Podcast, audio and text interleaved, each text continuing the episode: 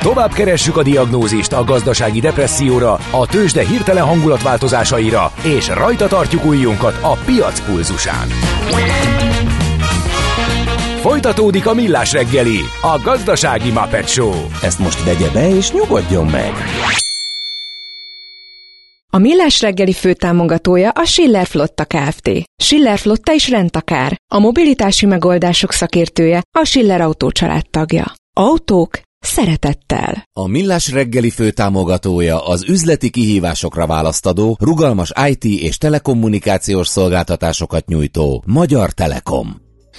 9 óra 11 perckor folytatódik a Millás reggel itt a Rádió Café 98.0-án Kántor Endre műsorvezetése mellett. És Miálovics Andrásén. Uh, óriási breakinget kell tartani, ritkán van ilyen, de hogyha nagyon meghatározó dolgok történnek a világban, akkor azért csinálunk ilyet.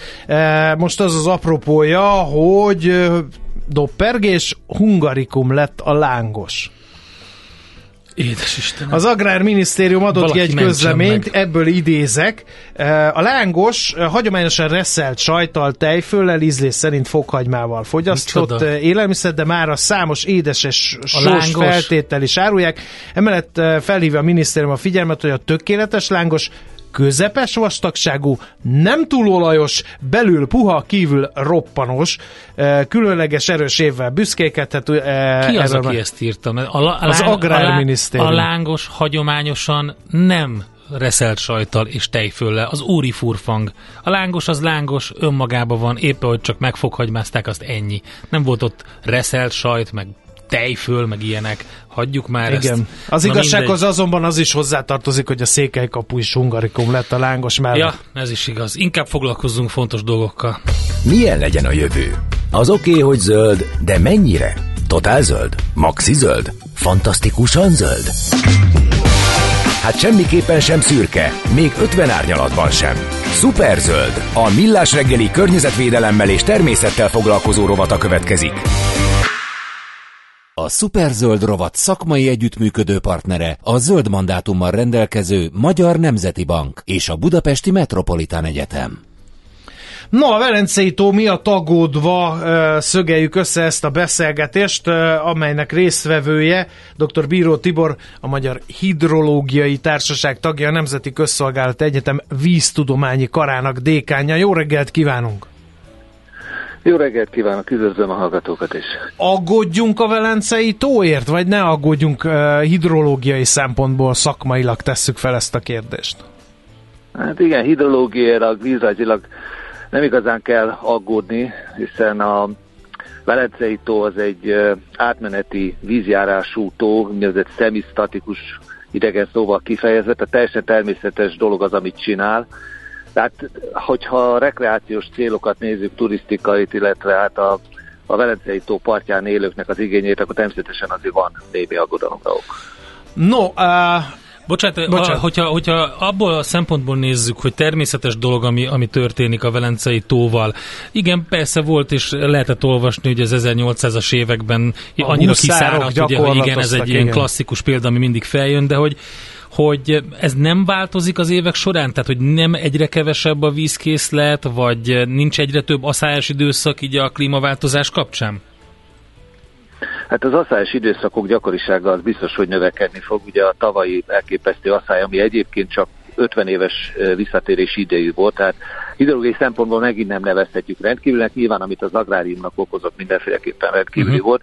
Szóval ezek az asszályos ö, periódusok, illetve ezeknek az előfordulási gyakoriságának a növekedésével ezek a szélsőséges helyzetek, ezek, ezek ezekre fokozottabban lehet számítani. Igen, ugye 1860-as években teljesen kiszáradt a Velencei tó, de akkor nem is volt szabályozva. Uh-huh. Tehát ugye a Velencei tónak ugye van egy szabályzási rendszere, ami pont a víztöbletek, vízhiányok kiegyenlítésére, kezelésére szolgál, tehát azért nem lehet összehasonlítani az 1800-as évekbeli helyzettel. Ha nem lenne szabályozva a Velencei tó, hát akkor az elmúlt években valószínűleg többször szárazlábbal át lehetett Többször volna kiszáradt volna. Illetve hát ugye azok a természetes pótló befolyások, amik egyébként onnan a velencei domságból jöttek, azok viszont sajnos már nem működnek ugyanúgy, hiszen ugye egyrészt belett építve, másrészt ugye egy autópálya is keresztbe vágja ezt a ugye területet. ez a császár víz vezet a velencei tóba, ez belénk súlykoltak, én nagyon hosszú ideig uh, laktam ott, és ott a földrajzóra témája ez volt, és ugye a pátkai meg a zámoi tározó fogja meg a császár vizet, és azt, azt engedik bele időnként a velencei tóba, de hát ugye közben azok is ilyen rekreációs célokat kezdtek szolgálni, és az ott élők meg nem örülnek, hogyha azt kiürítik azért, hogy a velencei tóba legyen víz. Hát pontosan megfogta a probléma lényegét. Tehát nyilván itt a, a különböző társadalmi igények feszülnek egymásnak. Ugye az álma és a pátkai tározót nem azért építették, hogy horgásztanak benne, meg halat neveljenek benne, hanem kifejezetten azért, hogy ha a koratavaszi bővízi időszakokban a környező települések ne kerüljenek víz alá, nyáron pedig lehessen a, a párogási veszteséget pótolni. Ugye ezt bizonyos esetben befolyásolta, sőt erősen befolyásolta az, hogy más hasznosítása lett, vagy más hasznosítási cél is bejött a két tározó esetében, ami egyrészt vízminőségi kockázatot jelent, másrészt növeli a, a feliszapolódást, tehát a, a a két tározónak a potenciális tározási képességét is csökkenti. Szóval ez egy messzire mutató történet, valóban a megoldás az lenne, a két tározónak visszaállna az eredeti funkciója, mind a kettőt kotorni lehetne. Hozzáteszem ugye, hogy az ámai le is van engedve, tehát ugye a száraz kotrásra vár, azon most csak egy átfolyás van gyakorlatilag, de pátkaiba sem sok víz van, úgyhogy Igen. a funkciójukat nem látják el. Hidrológiai szempontból, hogyha azt mondjuk, hogy akkor most itt nem hagyjuk a természetes folyamatokat érvényesülni, ne száradjon ki a Velencei tó, hiszen gazdasági érdek ezt diktálja, akkor hogyan lehetne ezt, ezt a problémát véglegesen és megnyugtatóan megoldani? Felmerült például, hogy miért nem csinálnak, hogyha már a császárvíz nem elég, akkor miért nem csinálnak a, egy, egy csatornát a Dunából a Velencei tóig? Ez például jó megoldás? Mert ez így laikus számára azt mondom, hogy hát a Duna víze az nem ugyanolyan, mint a Velencei tóé, tehát ott lehetnek Szerintem az már azon túl vagyunk már, hogy melyik víz milyen. Hogyha, az hogy... a lényeg, hogy víz legyen, igen. igen. Hát ez nem egészen így van, nagyon helyes a megállapítás, hogy teljesen más típusú víz. Tehát a, a Velencei tó vízgyűjtő területének a, a geológiai sajátosságai alakítják ki a Velencei tónak azt a fajta só összetételét, vízminőségét, ami miatt a Velencei tó Velencei tó. Tehát egy, egy Duna minőségű vizet behozni, aminek ugye hordalék tartalma van, tehát ez nyilván a feliszapolódást is fokoz, ez önmagában kockázat. Ne beszélve arról, hogy a Dunának a szennyezettsége is bizonyos értelemben bizonyos szennyezők tekintetében lényegesen magasabb, hát arról nem is beszél, hogy 40 métert emelni kéne a vizet, mert nem tudom milyen energiárak mellett kíváncsi vagyok, hogy kivállalja be ennek a közköltségnek a megfizetését. Tehát ez egy nyilván egy gigaberuházás, nagyon nagy üzemeltetési költség és számos vízönségi kockázatot hordoz, természetesen megvalósítható, hiszen a Balaton vízpótlására is voltak hasonló ötletek, de de, de idegen vizet vinni bármely területről, hiszen arról is volt szó, hogy esetleg más területről karszvizet hoznak át, de azoknak mind az ásványanyag összetétele az más. Tehát az élővilág összetétele változik meg, mert pedig tudjuk, hogy ez a fajta konzervatizmus, ami az ökológiában van, ez semmiféleképpen nem támogatja. Uh-huh. Egyébként van értelme megint csak szakmai szempontból centiméterekről vitatkozni, hogy az 50 centi nem jó, a 71 meg már jó? Hát én nem tudom, egyik se jó a Velencei tó esetében, ugye minimum 130 cent, és hogyha vízállásról beszélünk, ha vízállásról beszélünk, és 130-as vízállás lenne tulajdonképpen a minimum, az optimum, meg azért inkább ilyen 150-160-as.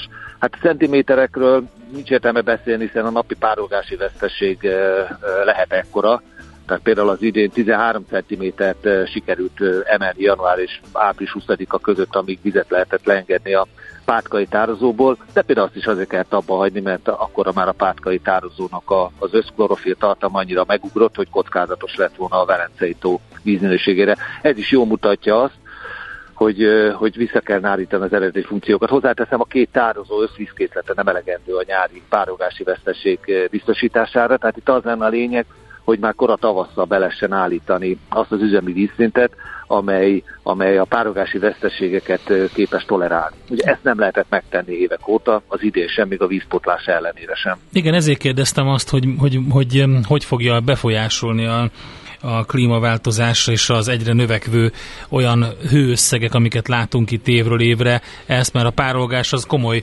problémát fog jelenteni, de hogyha ezekből a tározókból nem tudjuk megoldani, akkor, akkor mégis milyen elképzelés van, hogy ez, a, ez az optimális vízszint visszajöjjön? Hát csak a, a műszakilag, amire megoldás nyílik lehetőség, az, amit az előbb említettem, tehát a két tározót kotorni kell.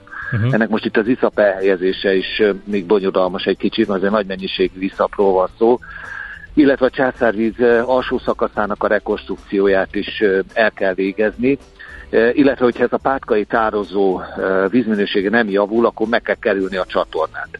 Tehát azt jelenti, hogy a Zámoi és a Császárvíz alsó szakasza között egy, egy megkerülő, elkerülő bypass csatornát kell építeni, ami lehetővé teszi, hogy vízminőségromlás ne következzen be a Zámoiból táplálják egyébként a Velencei tavat. Arra is van lehetőségünk itt felszínati vízkészleteket felhasználni, hiszen vannak olyan nyílt kasztok a Velencei tó vízgyűjtőjén, amely alkalmas arra egyébként, hogy, hogy vizet tegyenek a a, a Velencei tóba, és hát nyilván a Velencei tóba is van felszínalatti összegyülekezés, tehát ezek a vizek előbb-utóbb itt ott felszínre bukkannak, tehát ennek azért a vízminősége akkor a kockázatot ö, nem jelent.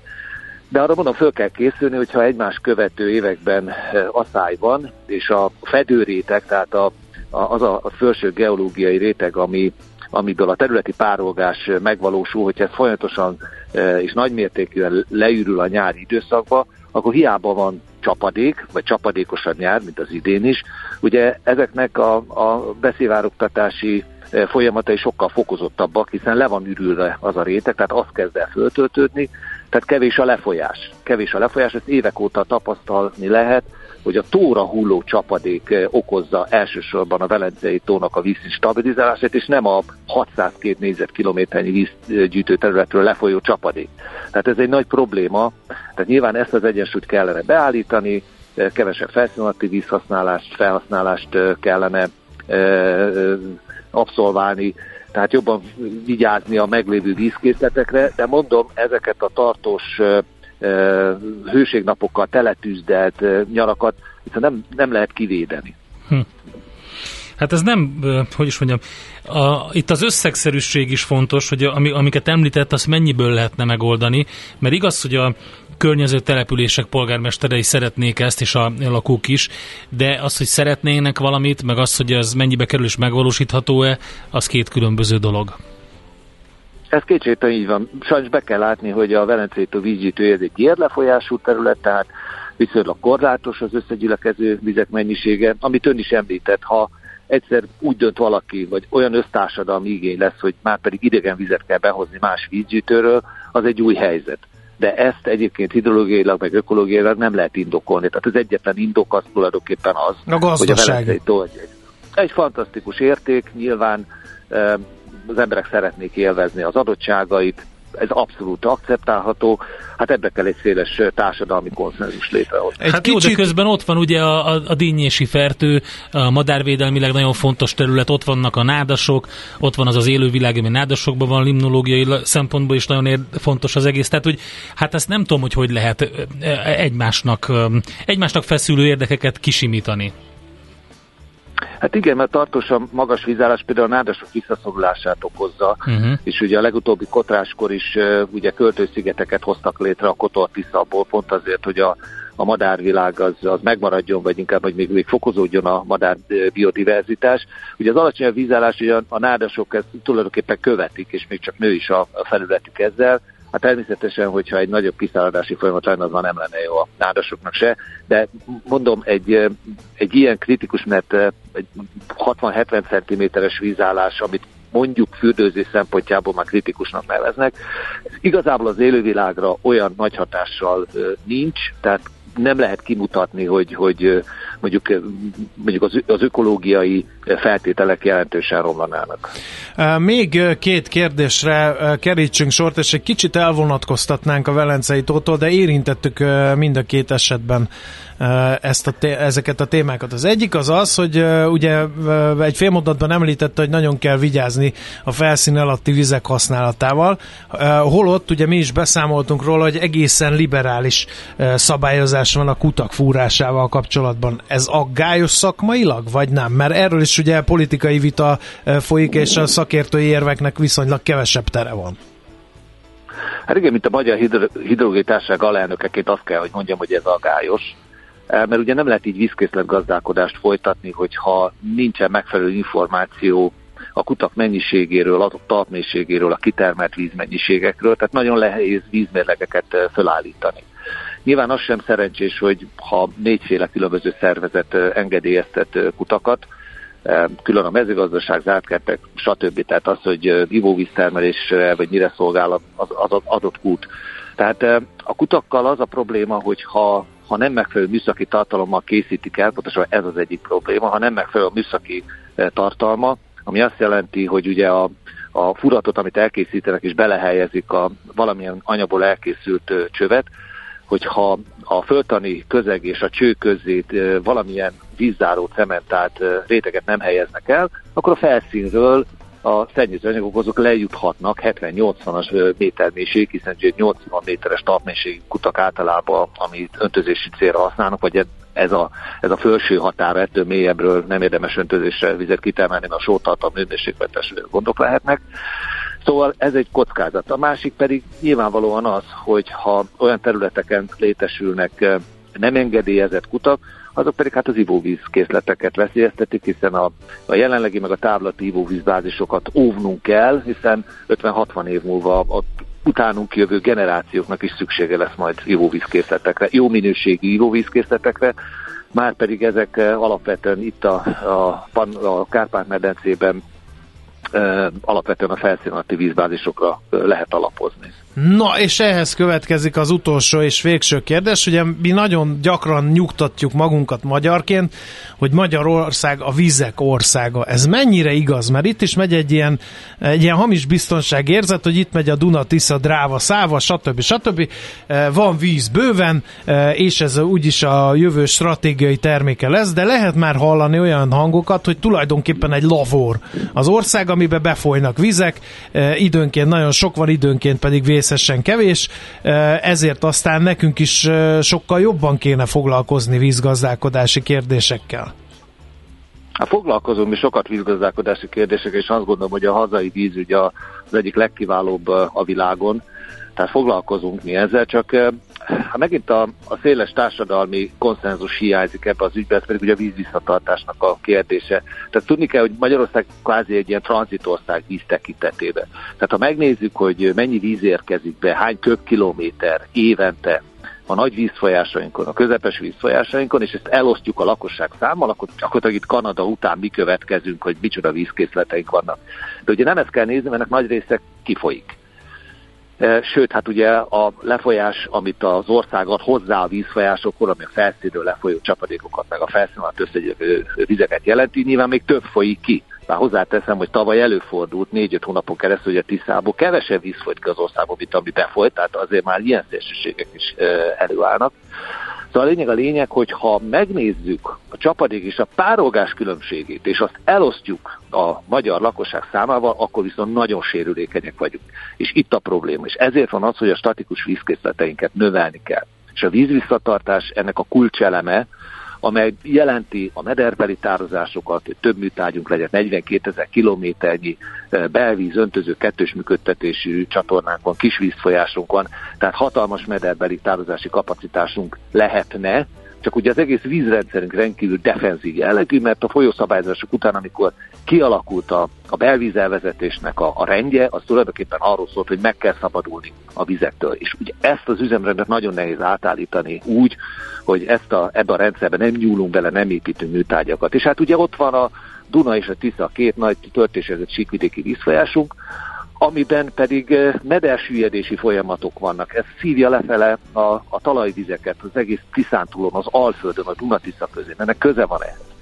Hogy hogyan lehetne a Dunában és a Tiszában úgy a vízszintet emelni, hogy az ökológiai értékek ne károsuljanak. És ezt valamilyen valamilyen olyan szoftos módon, tehát nem úgy, mint ahogy az osztrákok vagy a németek teszik, hogy teljesen keresztben elzárják a folyónak az útját, tehát a keresztgátakat építenek, duzzasztókat, amely nyilván nem teszi átjárhatóvá a vízfolyást, de hogy olyan fenék küszöbb sort építen ezekbe a vízfolyásokba, ami hathatósan emeli a vízszinteket, főleg kisvizeknél, és azt is lehetővé teszi, hogy a felszínalatti vizek azok inkább duzzasztódjanak a vízfolyások felől, semmint pedig, hogy hogy, hogy leszívja a vízfolyás ezeket a felszínalatti vizeket. Tehát van mit tennünk, ez igaz a dombvidéki területekre is, ott is fokozni kéne a vízvisszatartást, a mezőgazdasági gyakorlatokon változtatni, meliorációs tevékenységet folytatni, erdősíteni, sorolhatnám, de arra is vigyáznunk kell, hogy ezekben a kis vízfolyásokban is legyen mindig ökológiai vízigé, tehát ha túl sok vizet tartunk vissza, akkor a vízfolyásokban nyáron leeshet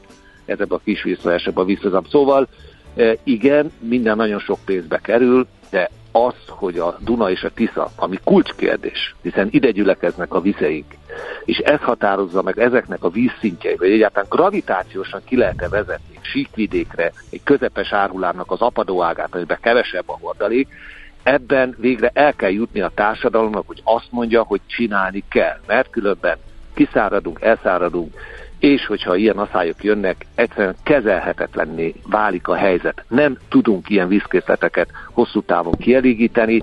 2022-ben tavaly csak úgy sikerült kielégíteni az igényeket, hogy Magyarországon kevés területet öntöznek, hogy sorba kellett állítani a gazdákat a vízkészletért, és nagyon fontos, hogy a kiskörei duzzasztást tette azt lehetővé, hogy vizet lehessen a körösök völgyébe adni, ahol hihetetlen módon lecsökkentek. 40%-kal lecsökkentek az átlagos vízhozamok.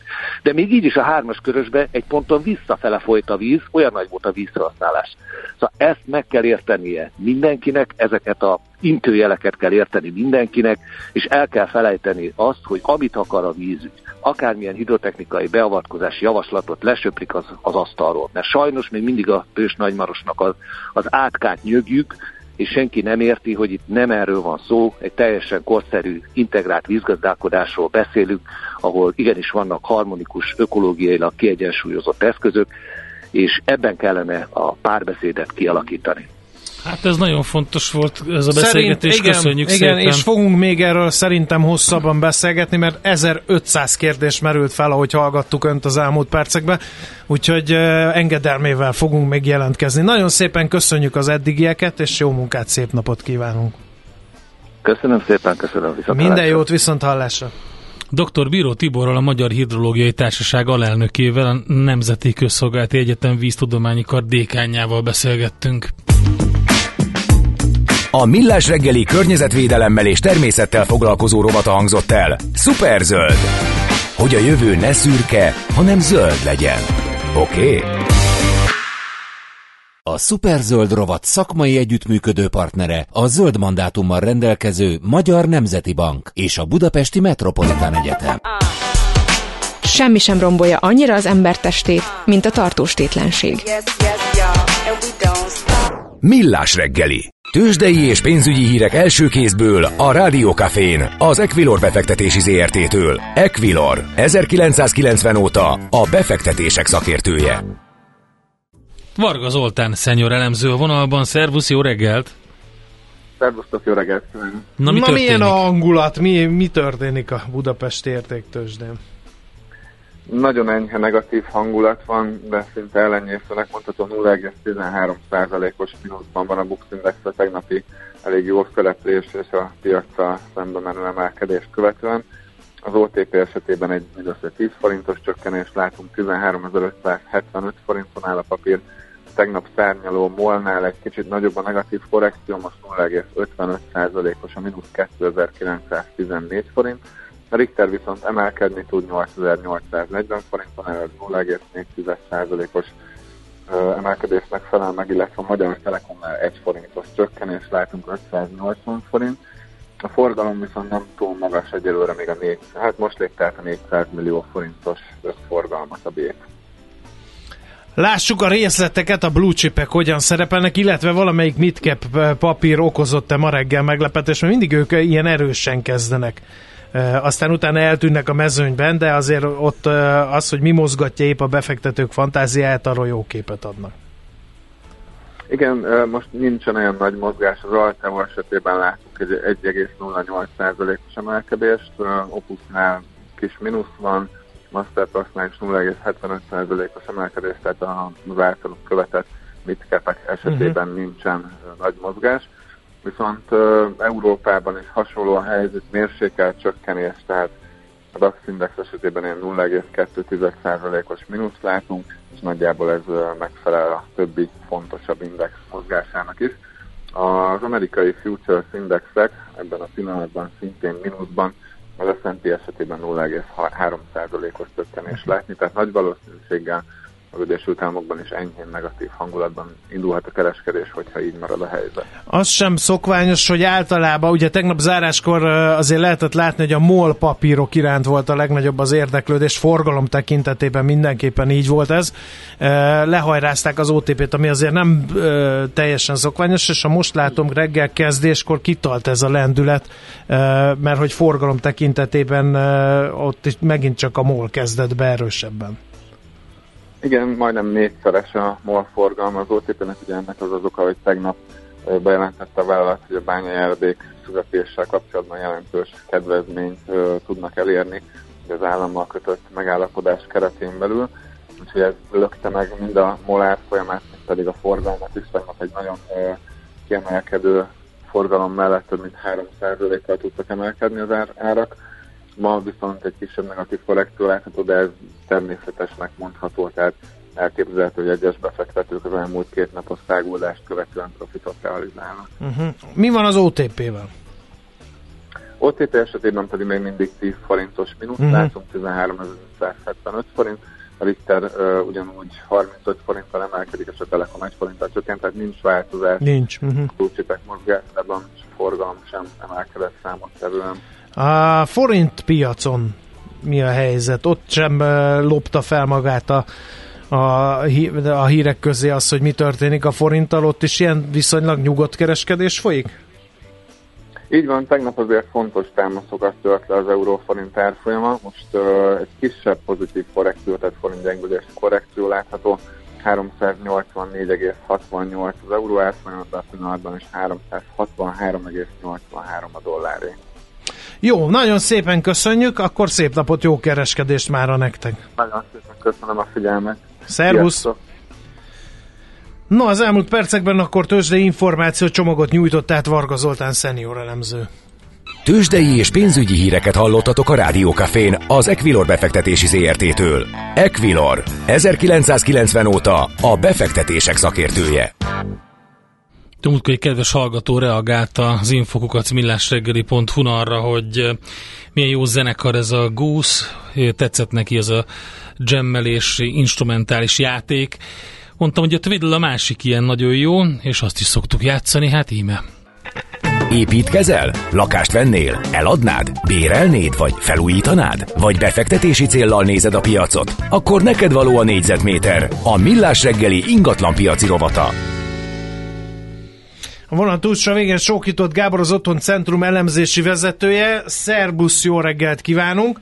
Jó reggelt kívánok! No, uh, Hát bizonyos szempontból lakhatási válság van, mert a fiataloknak, hát nem tudom én, ilyen statisztikáktól függ, de évtizedekig kell gyűjtögetni eh, ahhoz, hogy megvessék első lakásukat, eh, ha önerőből tennék mindezt.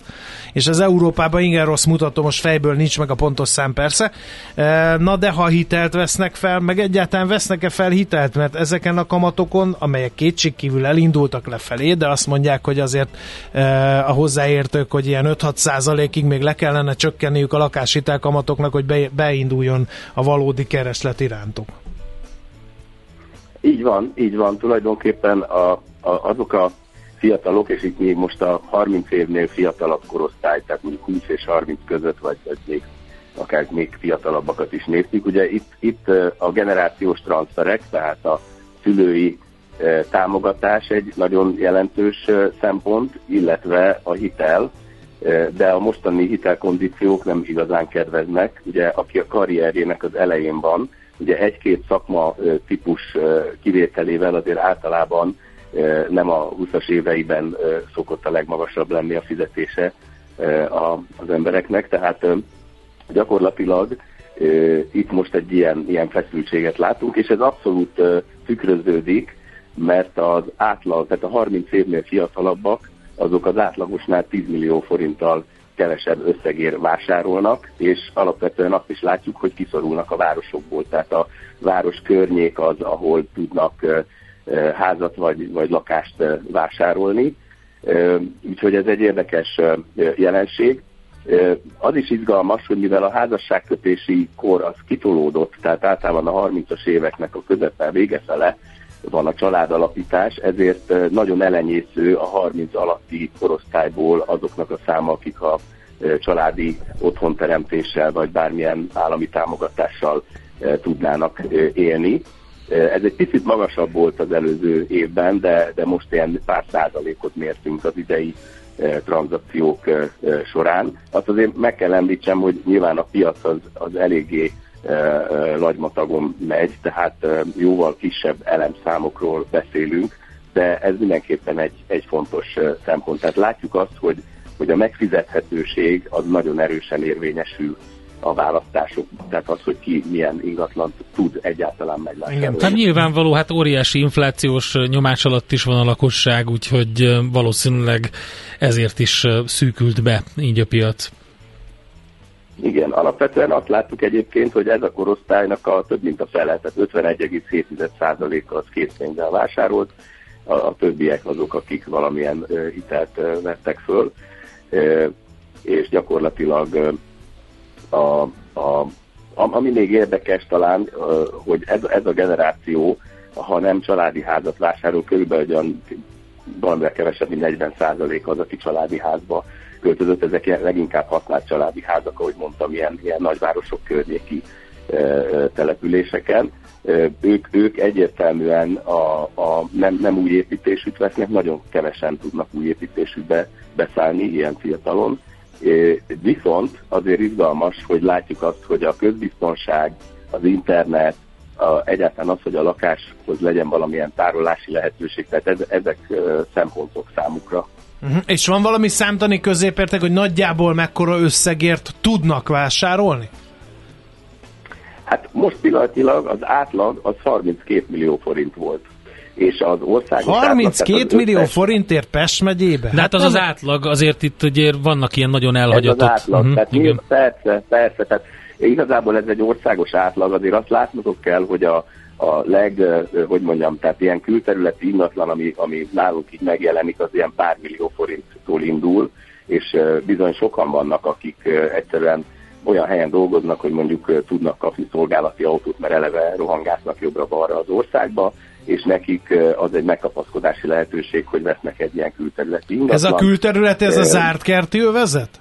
Mondjuk. Ez a, hát az egykori zárt kertek, igen. Aha. Tehát magyarul, ahol tulajdonképpen a, a közszolgáltatások kevésbé vannak jelen, a nincs burkolt út, de hát egyébként pedig egy zöld környezet, de, de nyilván ez egy megkapaszkodási lehetőség. A másik véglet az nyilván a több milliós ingatlanok, de azért nem a 30-as generáció az, aki addig elér, de ahogy mondtam, azért a készpénzes vevők között nagyon sokan vannak, ahol, ahol a család összefog, és, és tudnak egy komolyabb ingatlant vásárolni, de igazából azért az átlagokat néztük, mert az országos átlag az 42 millió volt, és ahhoz képest a 30 alattiaknak ez a 32 millió, ez nagyon beszédes, azt gondolom. Igen. Mindenképpen. Oké. Okay. Érdekes, érdemes átolvasni az Otthoncentrum közleményét további adatsorokért. Köszönjük szépen az információkat. Én köszönöm a lehetőséget, további szép napot kívánok nektek is, és a hallgatóknak is. Szervusz! Sókitót Gáborral, az Otthoncentrum elemzési vezetőjével beszélgettünk, alapvetően hitelből vásárolnak ingatlant a fiatalok. Négyzetméter. Rálátás az ingatlanpiacra a Millás reggeliben.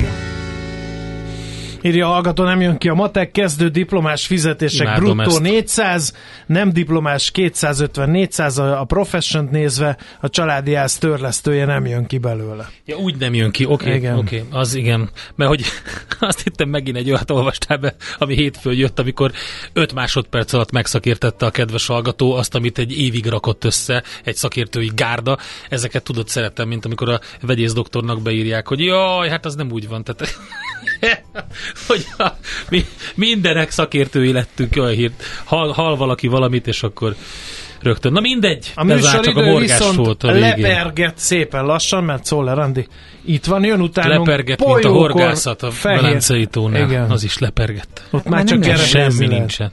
Igen. Apukám erre panaszkodik. Alig Hát fog. persze, hát igaza van. Alig fog. Hát, Hát most idén legalább már fogott, Hát nem figyelj, fogott szegény. azt képzeljétek el, hogy van szürke harcsa. Állítólag. Telepítettek, és Látta valaki, valaki? már látott is. De hogy én De az nem se az láttam, volt. az biztos. Ez az öreg apám látott már szakszofon. Szó, szóval utánunk jön Fehér Mariana a Nem jókor. hanem, hanem antenna. Na mindegy. Először is nem antenna, hanem anterna. Nagyon rosszul inton, intonálod Én ezt, már ettem is olyat. De az se az Azt volt. nem lehet meg. Ja, akkor az nem antenna. Na, hát, Akkor csak láttam. én itt próbálom, de nagyon nehezen megy. Ezt Vidámsággal meg. akartam befejezni. Szegény Andi fogja a fejét. Fehér Marian hol van? Akit Majának hívnak belső körökben. Pont jókor itt lesz. Itt lesz? Nyugodjunk Nem meg. tudom, szerintem van. megint az, hogy kint kávézik, beszélget, Jó katerkázik. esetben beszélget a vendégével. Jó, mindegy, lesz egy műsora, szerintem nagyon jó. Minden szerdán, én elmondom, minden szerdán pszichószerda van. Ma is az lesz. Ezt te így tudod, jó? Nem, nem, egyébként fogalmam nincs, hogy mi lesz benne. De Endre. hallgatni fogom. Tehát ez szerintem ez az új e, majának, ez a legjobb tízer eddig. Fogalmunk ni- nincs, mi lesz a pont jókorban, de azt tuti, hogy hallgatni fogjuk. Meg az is tudja, hogy holnap lesz 6.30-tól millás reggel itt a Rádió Café 98-on. Az is tudja, hogy már megint én leszek, mert beosztott az ács. Én is. Meg a Czoller Andi is itt lesz. leszünk, igen. Úgyhogy az állandóságot biztosítjuk, és még egy tutit tudok mondani, az, hogyha Hogy nem, nem leszek. hogy Endre nem lesz, akkor még ezen kívül is tudok tromfolni, hogyha nem teszitek oda magatokat ma a munkahelyeteken, tudjátok, GDP, Románia, Románia, már mindegy, ők már elszaladtak. félszavakból is értjük egymást. Sziasztok!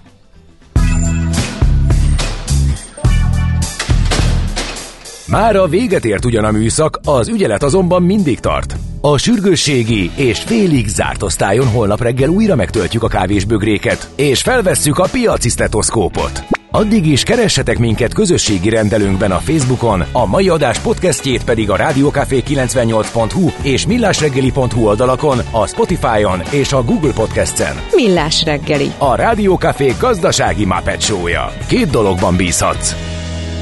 Az egyik mi vagyunk. A Millás reggeli főtámogatója a Schiller Flotta Kft. Schiller Flotta is rendtakár. A mobilitási megoldások szakértője a Schiller Autó tagja. Autók szeretettel. A Millás reggeli főtámogatója az üzleti kihívásokra választadó, rugalmas IT és telekommunikációs szolgáltatásokat nyújtó Magyar Telekom.